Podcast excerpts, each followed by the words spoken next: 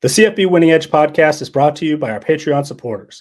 For as little as $5 per month, you can help keep the show ad free while also helping to fund our annual updates to our 2021 FBS team profiles. On that note, our Tier 2 Patreon supporters receive access to our daily updated depth charts, including transfer and injury news, other personnel moves, as well as individual player ratings, coach and team performance history, in depth returning production numbers, power rankings, and point spread projections, and much more for all 130 FBS teams.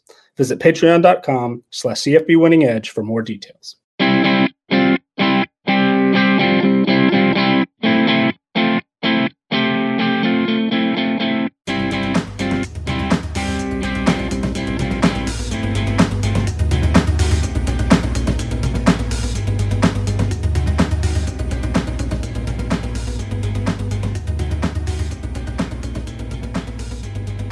Welcome back, everybody. It's College Football Winning Edge, the podcast edition. I'm your host, Scott Bogman. Follow me on the Twitter at Bogman Sports. I'm joined, as always, by the owner and proprietor of CFB Winning Edge, Nicholas Ian Allen. Follow him on the Twitter at CFB Winning Edge. And Xavier Triche at Xavier underscore Triche, T R I C H E. And we did it, guys. We are done. We went through all 130 teams uh, as far as the review for last year goes. Uh, we got a lot of stuff coming up on the horizon here at CFB Winning Edge as well. But today we're going to be talking about some news because we haven't done the news in a while. You know, this there's never really a dead period for college football, but you know, if there is one, it has been the last month. The biggest thing being the NFL draft, watching a lot of those players go from college football to never being on Nick's radar again to the NFL. but he says he's going to watch the NFL this year. So I think I think we're going to get some uh, Falcons updates from Nick. But um, the the offseason is kind of over. Spring games are uh, you know pretty much done with now. And now we're getting into some major news. We did have some college uh, or some uh, head coaching stuff to go over too. But Nick, how you doing, man? How is the offseason treating you so far? Yeah, I'm I'm pretty much of the opinion there's not really an off season. I always feel like I'm two or three projects behind in in sort of how, you know, it's it the the months are moving pretty quickly for me. I'm sure there are a lot of college football fans out there who are, you know, saying it can't uh, come soon enough, but I've still got a lot that I want us to do and, and talk about and uh, things to add to all of our uh, you know, our FBS team profiles and, and other things that we put out for our Patreon supporters. But yeah, I, I, uh, this time of year is very interesting because the, you know, the NFL draft, it seems like is everywhere all the time. And then, yeah, those players are dead to me basically afterward, uh, except the Atlanta Falcons, my hometown team. Uh, did draft two of my favorite players in college football, Kyle Pitts and uh, Avery Williams. And so that coupled with the fact that I've been trying to, uh, you know, carve out a little time to, to watch more NFL and also one of the projects on my summer to-do list once I get a, a few other projects done is I want to spend more time just sitting down on uh, NFL Game Pass and, and watching their all 22 and just drawing stuff up because I feel like you know, I'm I'm working on our spreadsheets 40, 50, 60 hours a week. And at certain points, you don't really see the uh, forest for the trees. Like, it, you know, yeah, I'm just yeah. so, so drilled down in the numbers and the names and, and all that. And that's partly why, you know, pro uh, football just kind of leaves my, my brain and I forget about certain players because I'm so focused on, you know, the upcoming season or the, the current batch that that's in our, uh, you know in our our spreadsheets but um uh, lost where I, my train of thought where I was where I was going with that. You you got uh, oh, too far into the forest I, already. Exactly. Yeah, I was starting. I was getting sucked in already. Uh, but I I feel like I need to at times you know step back and and actually just concentrate a little bit more on nuts and bolts X's and O's football. So I've been I've I've got a couple of books that I uh, want to read uh, coming up, X's and O's type stuff. I've I've uh, started watching while I'm doing my uh, my ride on the exercise bike some uh, you know old coaching clinic videos, and, and then I do just want to spend spend a little time and, and all 22 at the college level, at least for uh, some of us is is pretty difficult to come by. So the NFL fortunately releases it for every game, and, and so I am gonna gonna spend a little time. Uh, I'm gonna probably I think, and I'm open to suggestion, but I think I'm gonna watch Baltimore and San Francisco first because I kind of want to see teams what they're doing with uh, you know 21 personnel, which I think potentially is going to be. We can go into all this later, but I think we're gonna. I think we're seeing things shift a little bit more. 12 personnel is of course super hot right now, but uh, Oklahoma is basically my favorite offense to watch, and they do 21 personnel, but can make it look like 12, 11, whatever you want. So. Uh, I, I could certainly use some suggestions to go in that direction, but early early thoughts are Baltimore and San Francisco are maybe a good starting point for that.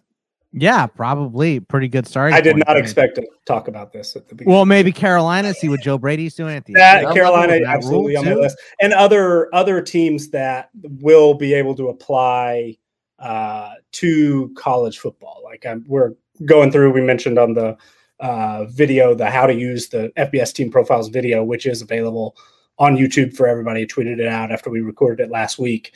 Uh, if you're a potential patron or want to know what in the world we're talking about, uh, sometimes when we're we're talking about certain numbers and things, but um, the uh, God, I lost my train. We're getting too far into the weeds. We're getting too we far are, into this forest. We, are, we, we, are. we need we need oh, a compass to get us going back. Through, going through and and uh, building our coaching histories and I know there are some guys who are in play calling spots uh, in in FBS college football uh, these days that are coming from an NFL background and, and we're in the NFL in, in 2020. So those are probably also some of the teams I need to spend some time carve out and, and make sure I hit some of those to see what sort of influences from their NFL past, at least the last year or two, uh, that we might see on Saturdays that we didn't see as much uh, before those guys got hired.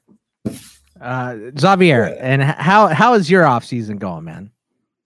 Well, after doing two live streams with you, uh, rest was necessary. rest was absolutely necessary. Yeah, I mean uh, those those live streams are for the NFL draft. You know, if you guys don't know, it's five hours, five hours, six hours. So mm-hmm. I did 16 hours worth of streaming in three days. So uh lot lots lots of fun, but it is a bit exhausting having to try to be entertaining for five hours straight, five hours straight, and then six hours straight. Hours. It's a lot of work. It's a lot of work. Yeah, I'm, I went to bed very soundly after both of those nights. Uh, did yeah. did the IHOP ever get to you? Oh, it did. It got to me finally at like one in the morning. So I mean, hey, it was. I'm not. I'm never gonna turn down IHOP no matter what time it comes to the house. But it, it finally got there. That's uh, right. I'm, I'm uh, excited, uh, and this mm-hmm. off season, you know, I, am I'm, I'm looking forward to the next. To obviously college football in the fall, but the fall, but this part of the off season for me is always really fun because it's almost time for camps, and that means we can start talking about the recruiting classes and the next year it's that time of the year for seven on seven camps. It's the highlight of the summer as far as uh, high school football is concerned. Uh, so I'm, I'm, I'm really really excited for this time of the year. All right, well, let's dive into this news, guys, because there's a lot of stuff to go over. And uh, the biggest piece was on April 30th, which was, you know, two weeks ago at this point. So it seems like it might be old news, but we haven't talked about it on the show yet. Lance Leipold uh, got hired as the, the new Kansas head coach uh, from coming from Buffalo, obviously. And I think we're all a little bit surprised by this news. I mean, I think the, the most surprising thing to me, Nick, is how does Kansas keep dragging these big coaches uh, to Kansas without a track record of success? You know, it's uh, it's a little surprising. They are a Power Five school, of course, but the recruiting has been brutal. Um, Les Miles seemed to Im- improve it, but slightly. Obviously, got wrapped up in a bunch of crazy off the field stuff. So, um, you know, he's gone, and that's probably good news for them. But uh, tell me what what your thoughts on this hire of Leipold to Kansas are.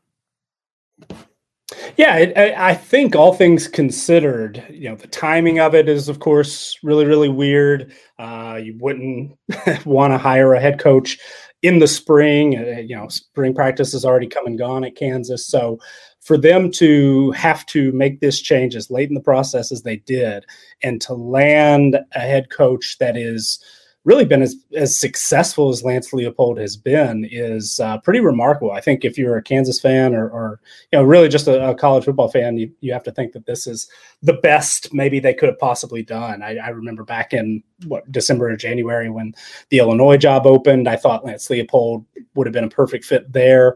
Uh, he's he's won a ton. I mean, six national championships at the Division three level. He he was able to make the jump from D3 to FBS and had success at Buffalo. I mean, you know, took over a program that wasn't really uh, didn't seem to be headed in a, a, a, great direction.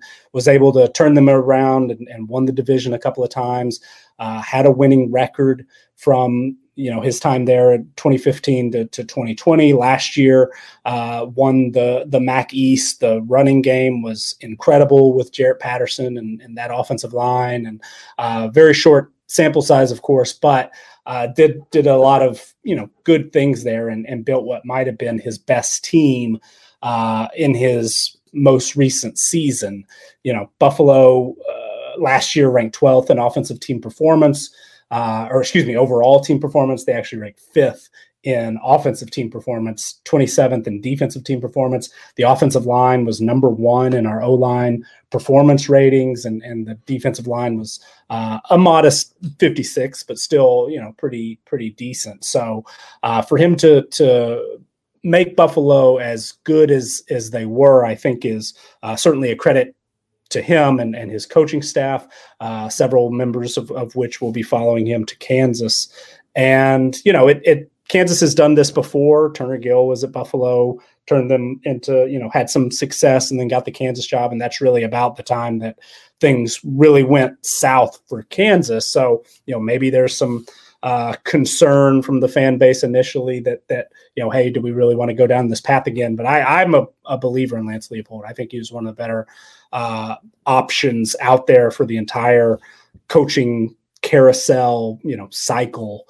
And for Kansas to to land him a, a program that, as you mentioned, has got some off off field issues that they're going to uh, have to navigate, but uh, on field is is about as bad as it gets Power Five wise, and and so it's going to be a long haul. They're they're probably not going to win for a while, but you know I, I think Leipold can get it done. So uh, I think, like I said, all things considered, Kansas did as well as as they could possibly hope for. Uh, the way things ended up working out. Yeah, I mean, Xavier, your thoughts on uh, Leipold going to Kansas, and I think we were all uh, just kind of surprised that they keep pulling a big coach, and uh, I mean, they, it, it is surprising. They continue to do it. I, I don't know what's in the water in Kansas. Somebody's got to let me know because they have been able to pull just some names over uh, my lifetime, really. Uh, you know, from Mangino to Gill to Charlie Weis for a second to Les Miles, now Les Leipold. Like they've just been able to consistently bring a guy in that most of college football either knows or, or, or if they don't know, he's an up and coming coach. And, and, for Lance Leipold, I think this is a good move for him. My only hope with him is that he doesn't get burnt out at Kansas and, and people begin to label him a bad coach for not being successful at one of the hardest universities to be successful at. Uh, I think Lance Leipold, you know, has made the right decisions in his coaching tenures so far, going from D3 obviously to Buffalo, and I think this is a good next step for him. I don't think it's too much of a jump to to say that it's you know too much for his boots. But I think personally, he's still he's, he's staring one heck of a daunting task in the face right now. Um, you know, but if he can find any success, I think that's the real positive that he can pull from this. Is if he can Mm-hmm. make Kansas even close to 500, you know, consistently throughout his tenure, that is going to lead to him getting one of those top, you know, one of those high, highly touted Power Five jobs that could be open in the next three years. I mean, we've talked about it several times on this podcast. There's a lot of big name universities who are still in limbo, even with their current coaches uh, current coaches there. So there's not so there's nothing to be said, or there's something to be said for Lance Leipold going to Kansas and giving himself an opportunity to be one of those coaches that could get snatched by a, Florida State, uh, you know, by a Tennessee later on down the line in the next two to three seasons if he's able to have you know the, the an inkling of success whilst at Kansas. Yeah. So I mean, I'm I'm I, I hope they can become successful. It's always good to see a, a, team like Kansas go from rags to riches. You know what I mean? Uh, th- they obviously have uh, a great basketball team pretty much every single year, so it's not like they're lacking in everything. But you know, it's it's good to see teams like that come out of the muck. So, uh, you know, Miles didn't do it. Maybe Leipold can do it, but it did lead Nick to another Scott. head coaching hire. Yeah. Oh, I was just gonna say you're right because they won 20 games in the last 10 years. 20 games, and I know one of those was against Texas. It was uh, D'Onta Foreman had 55 carries in that game, and I think it was the second most carries by a running back in college football history, and they lost. So uh, that's the one that sticks out to me. You know, not the drummings of Kansas that they've had over the years. Of course, the one loss, it was like the first loss in 59 years or something, or 59 games. It was some absurd number. So, uh, but uh, it, you know, a new hire at Kansas means Buffalo had to replace hmm? uh, Lance Leipold, and they went with Mar- uh, Maurice Linguist, uh, who had coached the Cowboys defensive backs in 2020. Now, if you watch the Cowboys defensive backs in 2020, you probably would wonder how does one get a job? But he has many, many stops in his coaching career, not yeah. just Dallas. So, Nick, what do you think about this uh, hire of Linguist going to Buffalo? Yeah, it's it's interesting, and to be honest, uh, Maurice Linguist not really a name that I knew uh, just right off the top of my head until he was mentioned as a, a leading candidate. He had briefly spent about 100 days as the co defensive coordinator at Michigan, uh, part of that young staff turnover that, that we talked about uh, months ago that, that Michigan has, has uh, done on the defensive side of the ball. Uh, but yeah, you know, before that one year in the NFL, spent some time at Texas A&M, Minnesota, Mississippi State. Iowa State also had a stint, a couple of years at Buffalo. Uh, you know, FCS, uh, James Madison, Division two, Valdosta State, and then he was a GA at Baylor, where he also played. So he's worked for you know some pretty high profile head coaches, mostly interesting to me, at, at least the the last few uh, bigger names in college football: Jimbo Fisher, PJ Fleck, Dan Mullen, all mm-hmm. uh, offensive guys. So you know, kind of kind of interesting there. He's, he's had some uh, exposure to, to different types of systems, of course, uh, throughout his career. A lot of different uh, opportunities, different head coaching styles. Uh, but you know, was at Buffalo in in uh, 2012, coaching DBs as well under Jeff Quinn. Uh, added the title of passing game coordinator the the next season. So uh, you know, has experience there. He's a young guy, as as I mentioned, 37 years old. Uh, seems like you know you you would expect somebody that that could relate fairly well to uh, players, a lot of energy, and and so not knowing a ton about what uh, you know sort of style he's he's looking for offensively, what sort of things he might want to change. He's never to to what I've been able to find been uh, a defensive play caller. It's only been you know was co-coordinator for that 100 days at, at Michigan, but it didn't sound like he was going to be the guy really in charge of running uh, that defense. So, you know, a little maybe uh, not the the best or or not the fullest resume we should say mm-hmm. that, that a lot of uh, first time head coaches might get, but we've seen guys move from position coaches to be very successful head coaches as well. So I don't I don't know really what to to think to be quite honest. As a first time G5 head coach, you know, we're just going to put in a, a, generic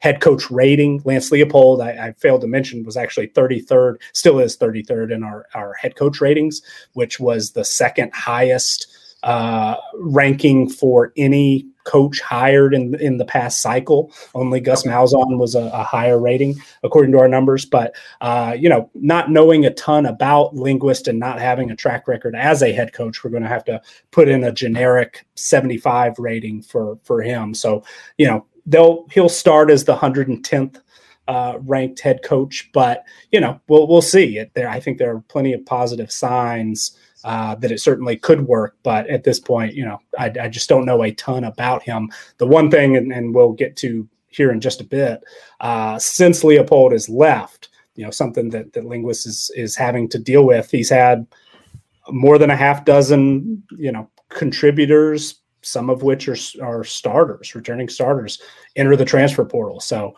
you know, yeah. not not inheriting the the uh, fullest cupboard uh, from that standpoint. You know, plus the loss of Jaret Patterson and and uh, Koonce uh, defensively, and uh, so you know he, he's inheriting a good program, a winning program, but uh, not not maybe the easiest start. So it'll it'll certainly be interesting to see how it all plays out and, and, especially so late in the process. But, you know, I think some positive signs and, and excited to see uh, what he does as a, a new head coach in, in, college football. And last year we thought that, um, oh God, who was it? Uh, Tucker that went to, to Michigan Mel. State was yeah. late in the pro- process. And that mm-hmm. was what in March when he yeah. got hired last yeah. year? Yeah because it was before all hell broke loose. So mm-hmm. uh, I remember that, but that was late in the process too. So now, I mean, this is extremely late in the process. Xavier, what do you think about this hire? Yeah, I mean, when, when you when you look at his resume, it, it kind of seems like there were different points in his resume where people tried to give him a, a higher uh, or more responsibility, and he kind of just like turned as, as soon as they t- attempted to do so. You know, so you know, Nick brought up his time at Baylor. Well, his last year at Baylor, he was the co-defensive coordinator as well as the recruiting coordinator. He leaves the very next year. Um, hmm? You know, he was a GA at Baylor.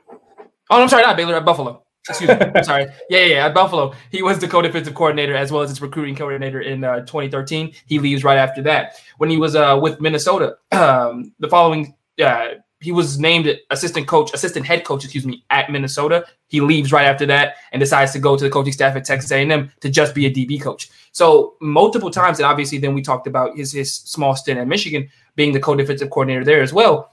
Once again, he he kind of just continued to pivot until I guess he found a job that perfectly fit what he wanted to do. Um, I don't know if his you know of his time back in 2013 as a recruiting coordinator will lend itself you know any dividends as far as him being now the head coach there. Maybe he's still got some old connections uh, from that time spent that he can use to his advantage while being the head coach. I just you know there's just a lot of question marks here with this move with you know it just seeming and scott you you alluded to it right off the bat. He's not coming off of the greatest last season being the db coach for the cowboys you saw how bad that defense was you know um, you know he was the db coach at a&m he was a DB coach at Minnesota. These aren't the greatest secondaries in college football in those years in which he was there. So you know, it's a really it's a really odd hire for me. Uh, if I'm being perfectly honest, I, I understand the youth. I understand that he was there before, so maybe that's why they tapped him into it. Uh, maybe he does have more connections than we realize from his time as being a recruiting coordinator. So maybe that makes it a little bit easier to hire him uh, because he can hit the ground running on the recruiting trail with it being so late. Uh, other than that, though, I'm really just pulling at straws of trying to figure out why they would hire a guy who has such little resume as a head coach or even an assistant head coach uh, um, for Baylor, you know, so late in the process. And I think part of that has to be he's willing to accept the job, right, Nick? I mean, th- there are so many guys that are not not that guys wouldn't take a head coaching job, but there are so many, uh, you know, I think more veteran head coaches, but they don't want to mm-hmm. step in in you know May uh, when the recruiting is almost done for this school, knowing that if you don't have a great year and now next year there is an in way way more options to hire for Buffalo. So if if he has a terrible year and then go and goes through it, they're just going to boot him after this year and get someone uh, a bigger name or whoever it is. And so I, I, think that that has to be part of it, right? Uh, you know, I'm, I'm not sure. I don't. I I only heard a few of, of the names that were in the mix, and it seemed like for most of the the uh, you know the, the names that seemed to, to come out as legitimate candidates he was always sort of one of the first couple mentioned. So it seemed like there was you know he was at least on the radar part of the process the whole way through. I think there probably is something to uh, what you said about at this late process maybe it was a very small pool of, of guys who said that they would leave, you know, whether it's a coordinator job or, or you know, uh, even a, a, FCS head coach or, or a lower division head coach if they wanted to go that route again, following the the Leipold, uh, you know, uh, plan. But yeah, I mean that might be that might be some of it, but yeah, you know, I, there are only 130 of these jobs, and and so Buffalo, this is a, a program that has had some success. Obviously, has has led some coaches to uh, bigger stages uh, later on. So, uh, yeah, I don't know. I don't know. I, I, I, would, I guess, be be just totally speculating. the The resume is, you know, it's got some some some interesting notes. It looks like uh, he was there, you know, that PJ Fleck's first year, and, yeah. and not 100 percent sure if. I mean, I'm, I'm guessing, you know, moving on to Texas A&M was of his own uh, decision. That couple of years at, at Texas A&M is probably the most impressive piece that that jumps out to me because you know Mike Elko, uh, who, who it sounded like was part of the process in the Kansas hire, one of the higher rated, most you know highly respected defensive coordinators in, in college football, and I know that defense has gotten you know better, but in in 2019 still uh, pretty pretty decent unit. I, I think that's probably a, a, good part of of his uh, resume. There is is his connection to Elko.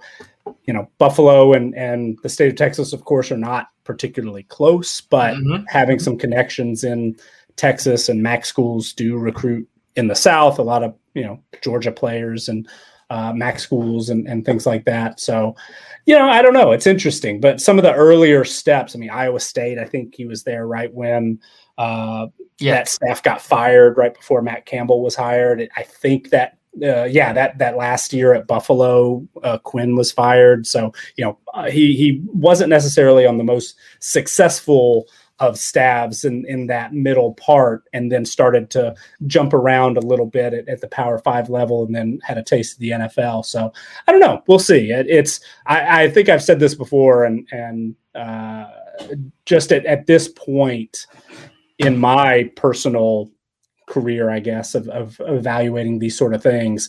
I'm being much more patient, much more cautious. I used to say, like, oh, you know, immediately I can tell this guy's a good hire, or oh, that guy, you know, he doesn't have the experience. What are you doing, Buffalo? But now, you know, we just kind of have to we have have to wait and see. Some guys are, even though they might not have the resume, they might come in and and just blow away the the athletic director, the other decision makers, and might just be somebody who's destined to be a head coach, just hasn't had the traditional route to get there. So I'm I'm taking much more of a let's wait and see uh, stance with with hire excuse me hires in general and and this one in particular. But uh, you know it, it is a difficult starting spot in the calendar but he is taking over a program that that's you know been winning. So hopefully, uh, we'll be able you know in position to to have success early.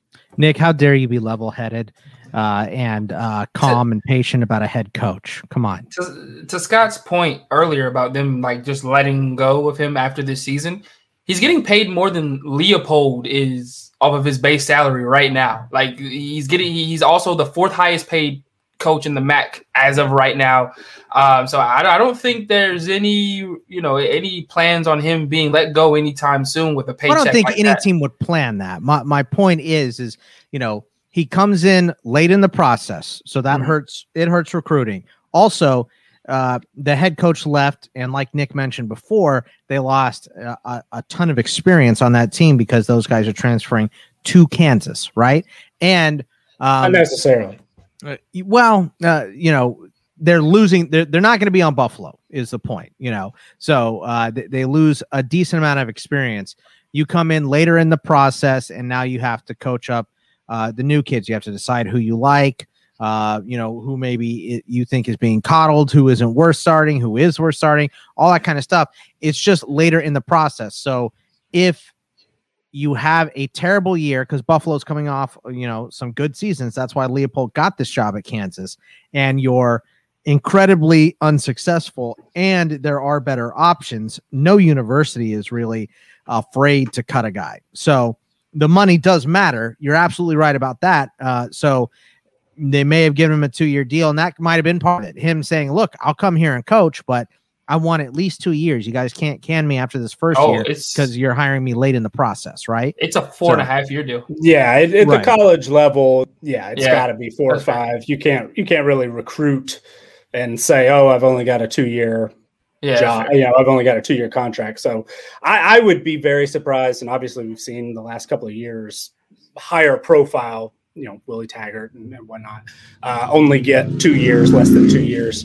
But I would be very very surprised if he didn't, you know, as part of this whole deal, it said, "Hey, it's May. It, it, you know, this is not really set up."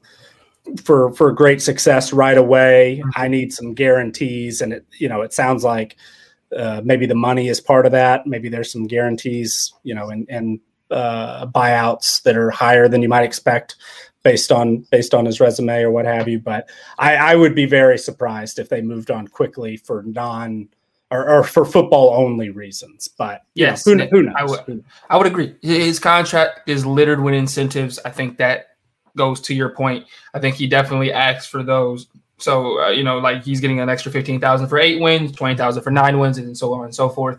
Uh, you know, he gets 15 15,000 for being named coach of the year in the MAC. So there's definitely, I think there was definitely eh, money wise, he definitely came in asking like, hey, rightfully so, saying, hey, it is May. I should be able to get this. I'm able to get you guys to this point um, with being on such short notice. Uh, so I agree. Yeah, and, and uh, my my point is less about the coach and university specifically, and more about the impatience of yeah.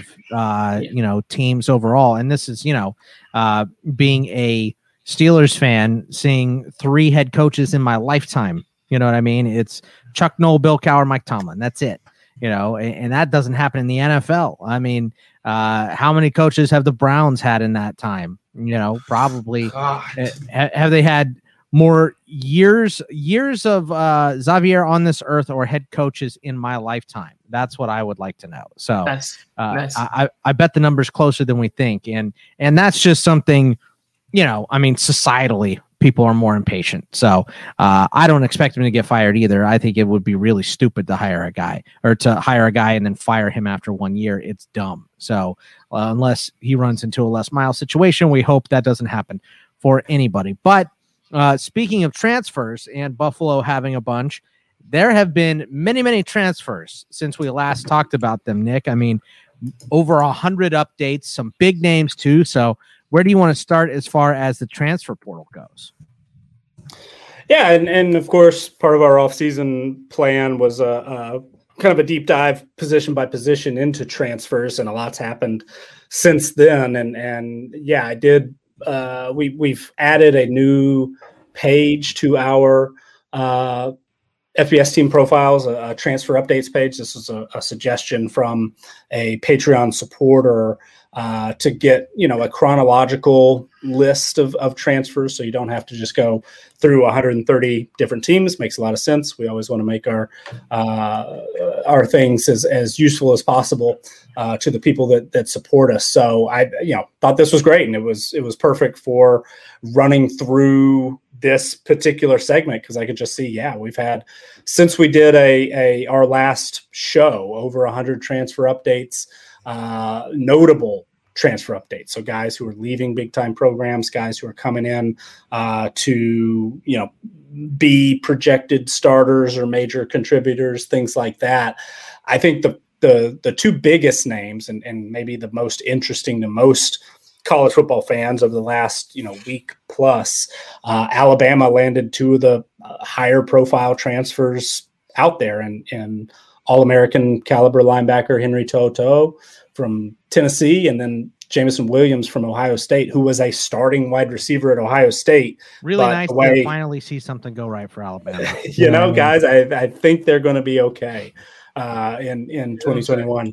But uh, yeah, I mean, you know, uh, To'o is is one of my favorite players to watch in college football. He's just all over the place.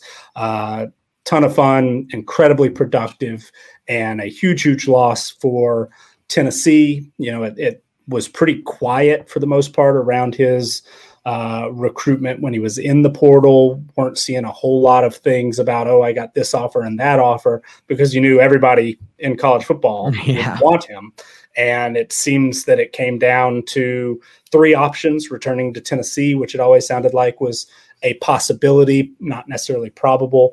Uh, or Alabama was, you know, among the first names I heard, but then Ohio State apparently got into the mix, and uh, Alabama already uh, before they they added To'oTo'o was was our number one linebacker group, just based on you know our, our experience weighted uh, and production weighted numbers. Uh, or excuse me, they were second at linebacker in those numbers, but they were first overall as far as the average, just raw talent ratings from 247 Sports and, and rivals. And so you, you can imagine that this is already, or, you know, an elite, elite unit. Ohio State is is completely rebuilding their linebacker unit, and certainly they're still talented. Uh, but uh, he he arguably could have had a bigger impact at Ohio State. But you know, Alabama is uh, obviously a, a, a, national title defending team, national champion uh, caliber uh, looking unit at, at this point. So no no wrong choice between the two, but but for them to add him and then the interesting one to me was was Jameson Williams because obviously Alabama we know Heisman Trophy winner DeVonta Smith gone, Jaylen Waddle was drafted higher than than DeVonta Smith, so having to replace both of those guys is going to be difficult. Having to replace multiple first round wide receivers in back to back years, you know, it's it's taken a little bit of a toll on that unit. Ohio State so deep at, at receiver is our number one rated uh, receiver and tight ends unit.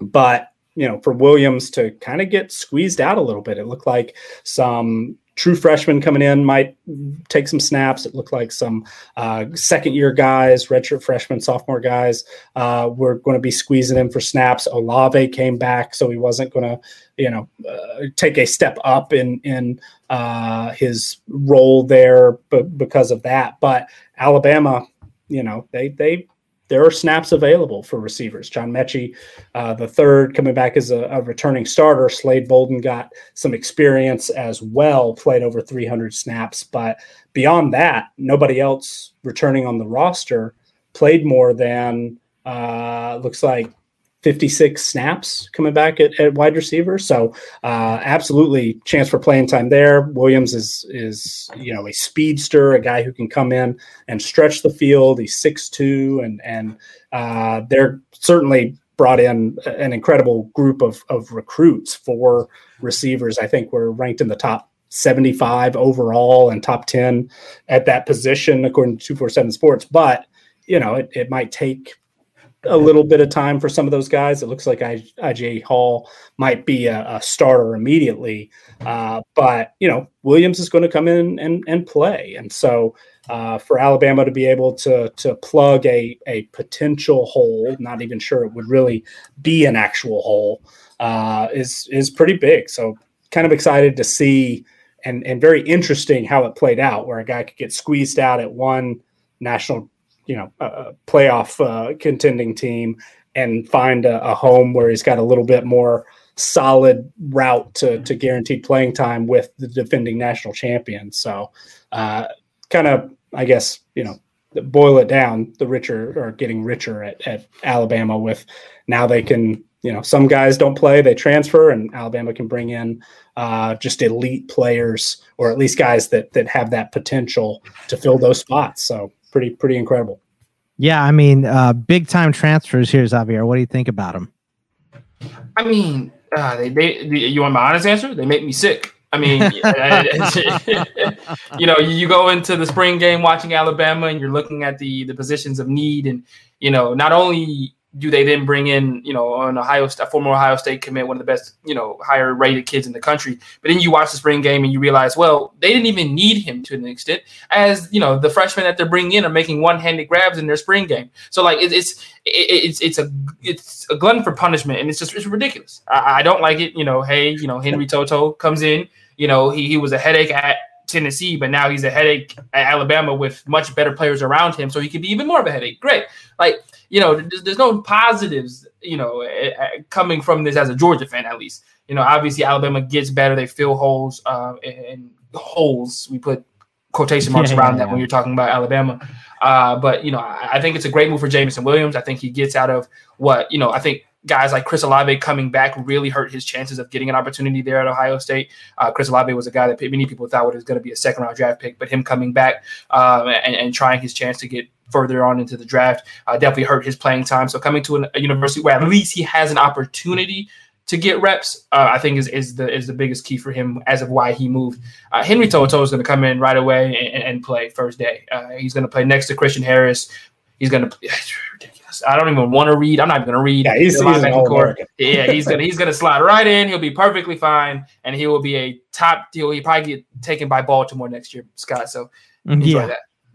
Uh, yeah, exactly. So, did you guys see this highlight, by the way, of of uh, IG Hall? Uh, and I'm probably screwing up his name. I, I apologize, but uh, apparently, just just uh, you know, playing pickup, basically uh, made a, a spectacular uh, catch over Isaiah Rodgers, the Colts corner. They're just, I don't think know, I did playing a bunch of guys. Yeah, you can you can just search it, search his name on Twitter. It comes up pretty uh pretty pretty quick but yeah he's he's just makes a makes an incredible uh catch and then just does you know somersault backhand spring just, just to like spider-man right yeah yeah, just just crazy. There, there's been. he's the next great. Yeah, he, he's going to be a stud. There's there's been some uh, big positions transferring to Nick, right? Like uh, I saw that you posted on Twitter the other day. If you're if you're a lineman over 300 pounds, the transfer portal is the place for you. Plus, a lot of running backs moving. Uh, so, what do you think about the just by position? It's interesting seeing certain position groups moving around. Yeah, I think if if you're a a 300 plus pound interior defensive lineman who has some starting experience, uh, you know, G5 level, uh, even FCS level, and and maybe you need a little bit of a, a self esteem boost, just go into the transfer portal, and you're going to get Power Five offer after Power Five offer after Power Five offer.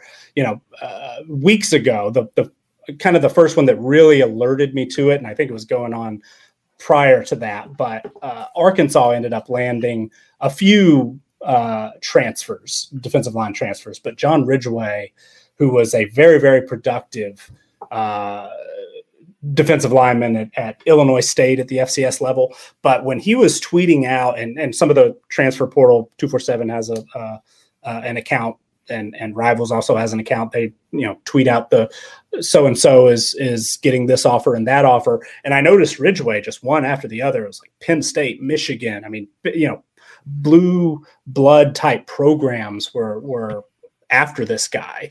And it just kept going. Other defensive linemen and and the more recent uh, ones to to do it. Auburn just landed tony fair who was a, a starter at, at uab really only a a part-time starter at UAB and and you know was productive last year, but I think that just shows that the the style of player is in such demand that you might not even have a ton of experience or, or you know a, a, super productive track record and you'll still be in demand if you, reach the, you reach this certain or meet this certain criteria as far as you know physical traits and, and things like that. Kansas uh, ended up losing a, a sophomore uh, to the transfer portal. Listed at 345 pounds. Terry Dejon ends up going to Tennessee. You know, so so we're seeing guys that, and even he, you know, I didn't didn't project him in our current depth charts as a starter at Kansas,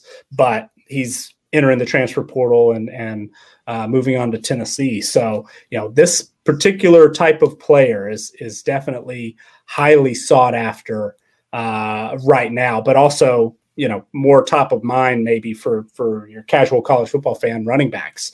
And you know Stephen Carr former five star at USC is now in the transfer portal.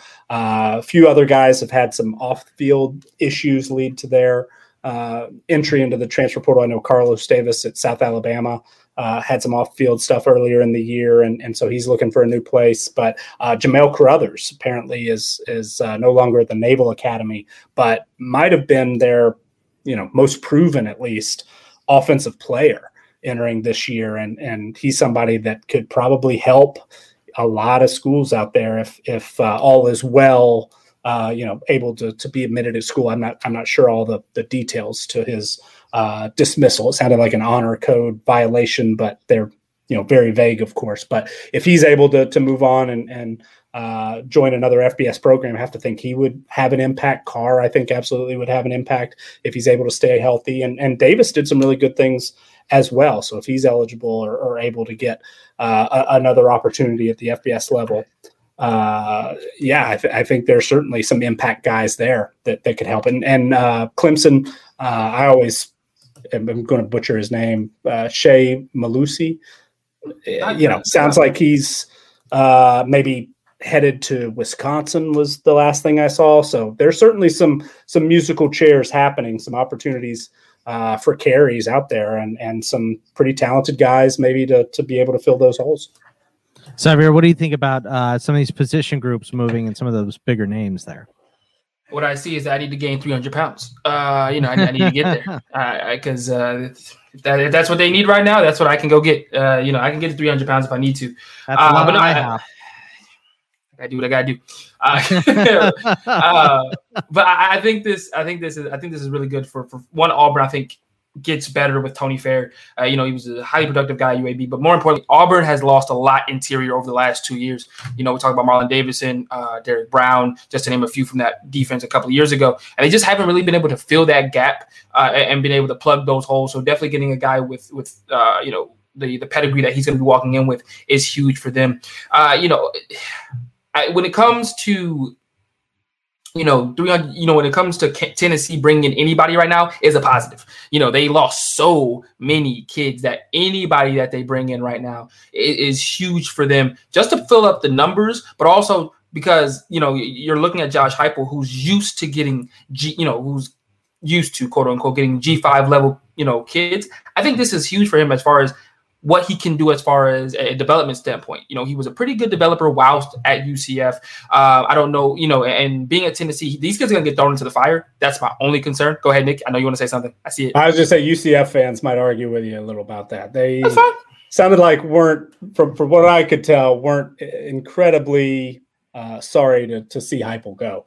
But what the one thing, I mean, his style of play – uh, that defense is going to be one. I don't know that the defense is going to be particularly good, but the style of play on offense is they're going to get tired because that offense is is either going to score or get rid of the ball three and out. Yes. So it's mm-hmm. it's you know that they they need bodies over there for sure. Yes, and, and he mentioned defensive line specifically after the spring game is something that they wanted to get, and and they found uh, uh you know I'd heard some good things after seeing this news and and you know Terry obviously wasn't really on my radar, but uh, I mentioned he's listed at 345 pounds, but it sounds like that he's trimmed up a bit. And yeah. you know, some guys can carry 350 okay.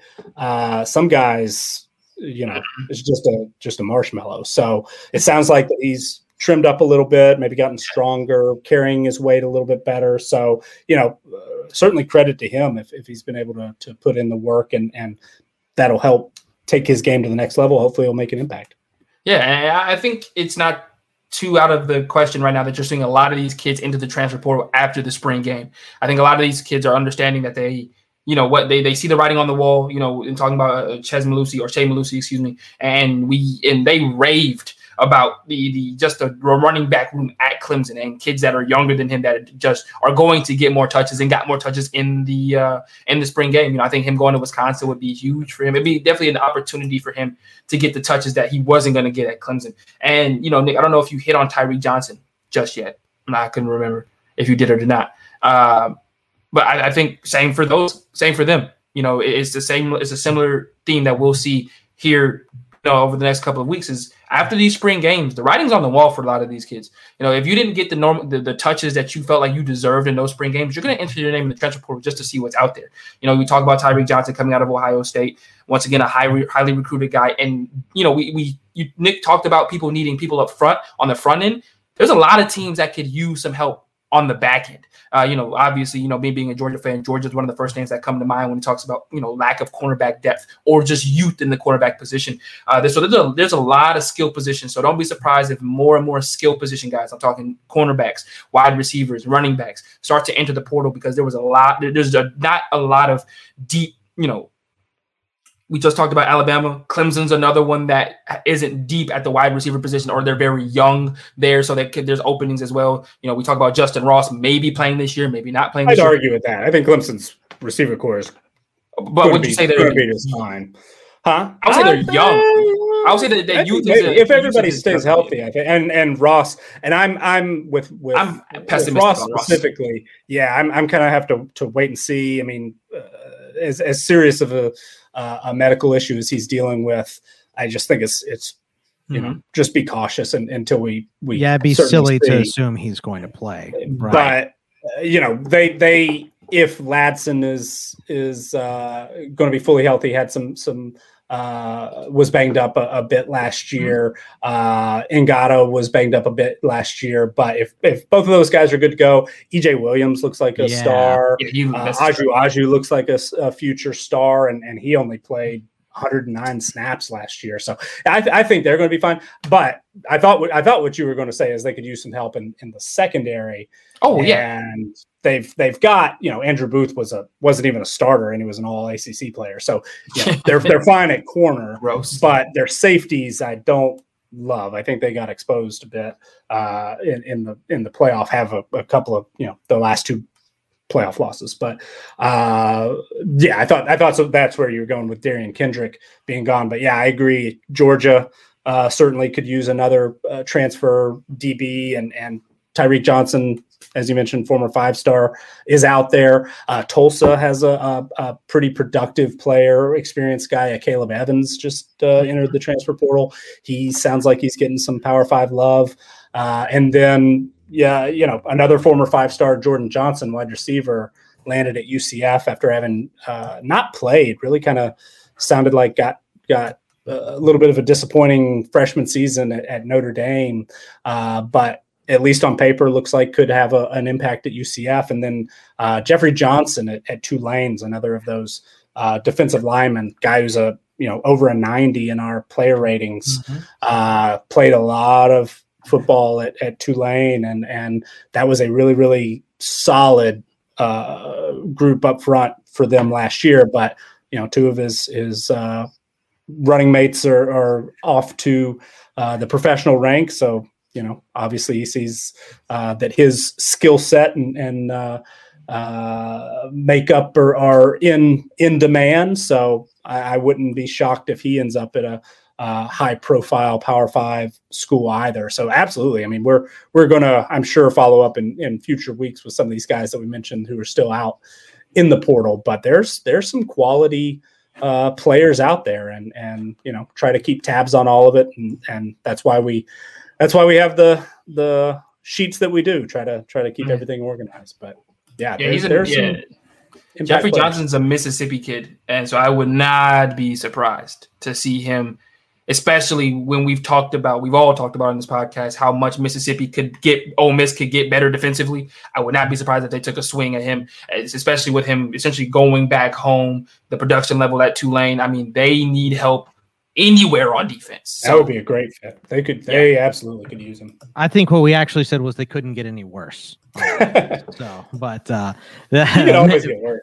Uh, yeah, that's very true.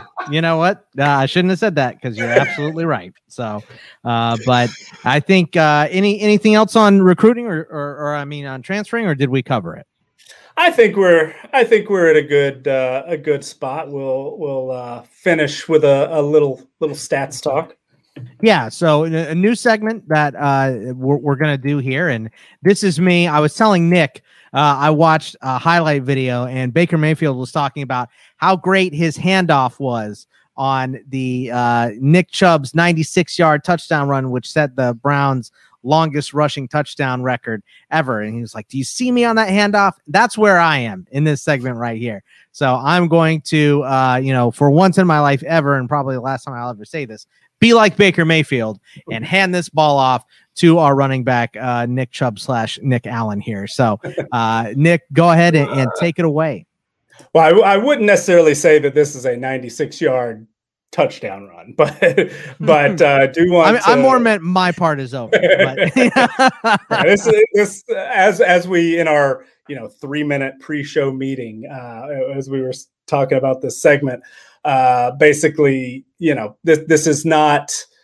Uh, as I said then, this is this is not rocket surgery necessarily, especially where we're starting. But uh, wanted to, to talk about at least at first our five primary what I call important stats. What I list is is the important stats that uh, you know we like to refer to. I like to refer to uh, to to get a, a, good glimpse as to whether or not a team is playing well. Basically, you know, overall on offense, on defense, I, have kind of uh, focused on five specific stats that I think that you know there are no perfect stats. There's no one stat that you can just look at and say oh that's absolutely going to tell me whether or not a, a team is good or not or, or, playing well or not. But i think that these five and sort of the way that we set them up offer a pretty good snapshot.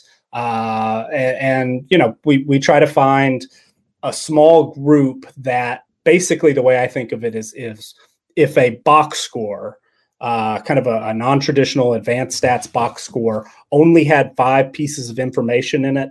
If you could just look at those five pieces of information and, and determine whether or not a team was playing well or, or was a good team, I think that these are, are five pretty good ones. I don't know if they're the best five, but but uh, they're ones that that I like. So wanted to spend a little bit of time at the end of each of the next at least five shows uh, to just talk a little bit about which stats we we focus on that we use in our projections that play a pretty big role in our team performance ratings, which are a, a big part of our projections, and kind of where they came from, why we use them, why we think they're important. And the first one is is a very basic one, yards per play, and take it just a, a little bit, you know, step forward and the one we really focus on is net yards per play or, or, yards per play margin. And yards per play has been around basically forever, but for a long time, of course, people really referred to total offense or total defense or, or things like that. Oh, so and so ranks 107th in pass defense. They allow uh, 375 passing yards per game. And there's some, you know, you you can find out some things just thinking in, in those terms, but uh, really a, a per play uh, basis is is more impactful can can actually uh, you know uh, give you a more accurate figure of, of course. So uh, the the kind of popular modern you know guy who who has sort of brought it to the mainstream where everybody uses yards per play to the point where now you know some newer newfangled stats uh, kind of think yards per play might be a little bit uh, passe but uh, in in 2014, Bill Connelly, you know, uh, wrote about his five factors, the the five things that can uh, lead to winning, basically, whether a team is is going to win a football game or not. And the first one he always writes about is explosiveness. And the the first stat that goes in as part of that is is yards per play. So um, he found in, in a, a 2014 write up that that really does a great job of, of explaining his five factors in full uh, using 2013 data, but he showed that uh, or, or, mentioned that that previous years correlate very very similarly. That if you win the yards per play margin in a game, if you win by four yards or more, you're going to win that game 100% of the time, and you're probably going to win it by 42 points or more. And sort of showed different different uh, stages where you know between three and four yards if you want it you'd win by this much on average. One and a half to two you'd win it by this much. But the big thing is if you won it if you had more net yards per play and we're talking about offensive yards per play minus defensive yards per play equals your yards per play margin or your net yards per play that you are going to increase your chances of winning to at least 55% and then it went up you know like clockwork every uh, basically you know half yard to, to full yard it, it was a very predictive uh, stat is to determining who was going to win or not. So uh, the way that that he put it, you know, big plays are probably the single most important factor to winning games. And so, you know, taking that a, a little bit step further, it makes uh, or simply, it makes sense that a team that averages more yards per play and then also allows the fewest yards per play uh, is in a great position to win. So we use in our team profiles uh, yards per play that are from non-garbage possessions in FBS versus FBS games, and those are are uh, provided at, at bcftoys.com by Brian Fremeau. Can you real quick t- tell me what is a um, what's the difference between a regular play and a, a garbage play? Is, is, it a point total? Is it a, a time of the game specific? Or what what when do we see actual garbage time? There are different uh, formulas for it, but yes, you, you hit on the two. It's it's score and it's it's time left on the okay. clock. So it's basically once statistically the game is over, gotcha. and okay. that can, in theory, is is how you change your play calling. So uh, you know we're up by X amount, 21 so points in the right. third quarter or what have you. Uh, yeah, that, then you know we're probably going to maybe run the ball a little bit more. We're going to try to eat some clock, that sort of thing, uh, at least in theory. And and Bill Connelly has a, a formula. Uh, Brian Fremeau has a formula. Other people out there who do great work have have different takes on it. What should be a garbage play? What shouldn't? But I'm not smart enough for that. I I let the let the smart people figure that out and, and i just uh, take a look at, at what they do. And i do think it's interesting sometimes to you know because you can get the yaw uh, the, the raw yards per play from like cfbstats.com or, or from you know official team websites or whatever. And it's interesting to kind of compare them. So uh, in the raw net yards per play last year byu was number one. Well they were number one in in the adjusted as well. But in the raw total, BYU had you know three yards or more, had a had a plus three point oh three net yards per play, and in the garbage time it was plus four point one. So BYU was was just absolutely killing people until the game got out of hand, and then they kind of pulled it back a little bit.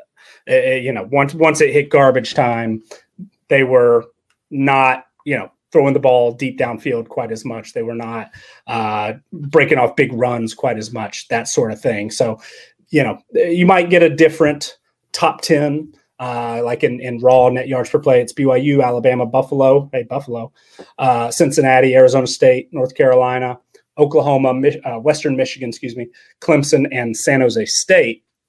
And then in, in the uh, weighted or, or adjusted, it's BYU, Alabama, Buffalo, Western Michigan, gets a little bit of a bump up from eight to four.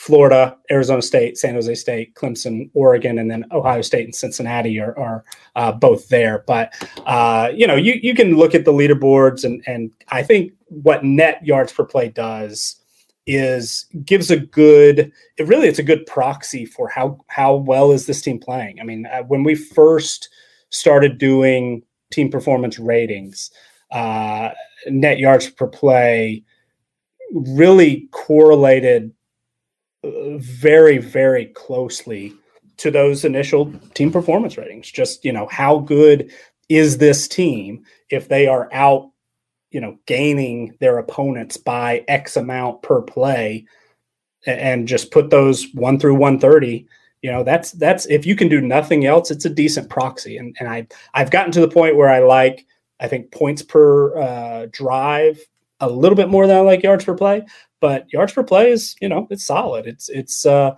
it's a it's a good solid statistic. And you know, one thing that that we'll do at, at each part of the section, we'll wrap it up here, is uh, you are you guys familiar with a goal board, like a a, a team after each game? Sounds like something from soccer.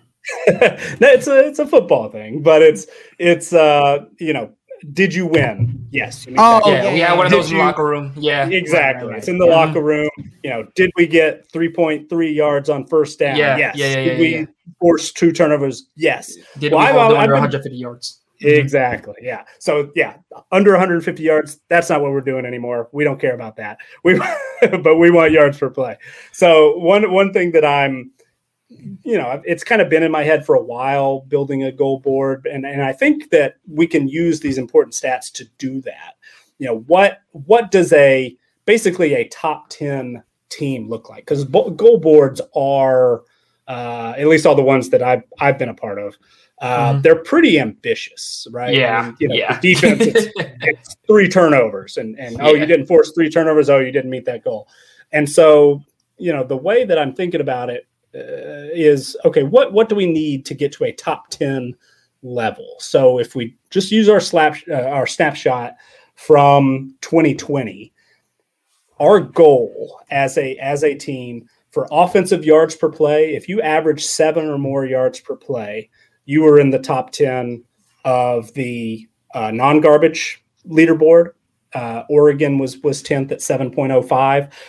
BYU was up at, at 8.5. So if you're seven yards per play per you know during the course of a game, you're probably going to meet that goal. So so that's what we want there. Defensively, based on last year's numbers, seems to be 4.9.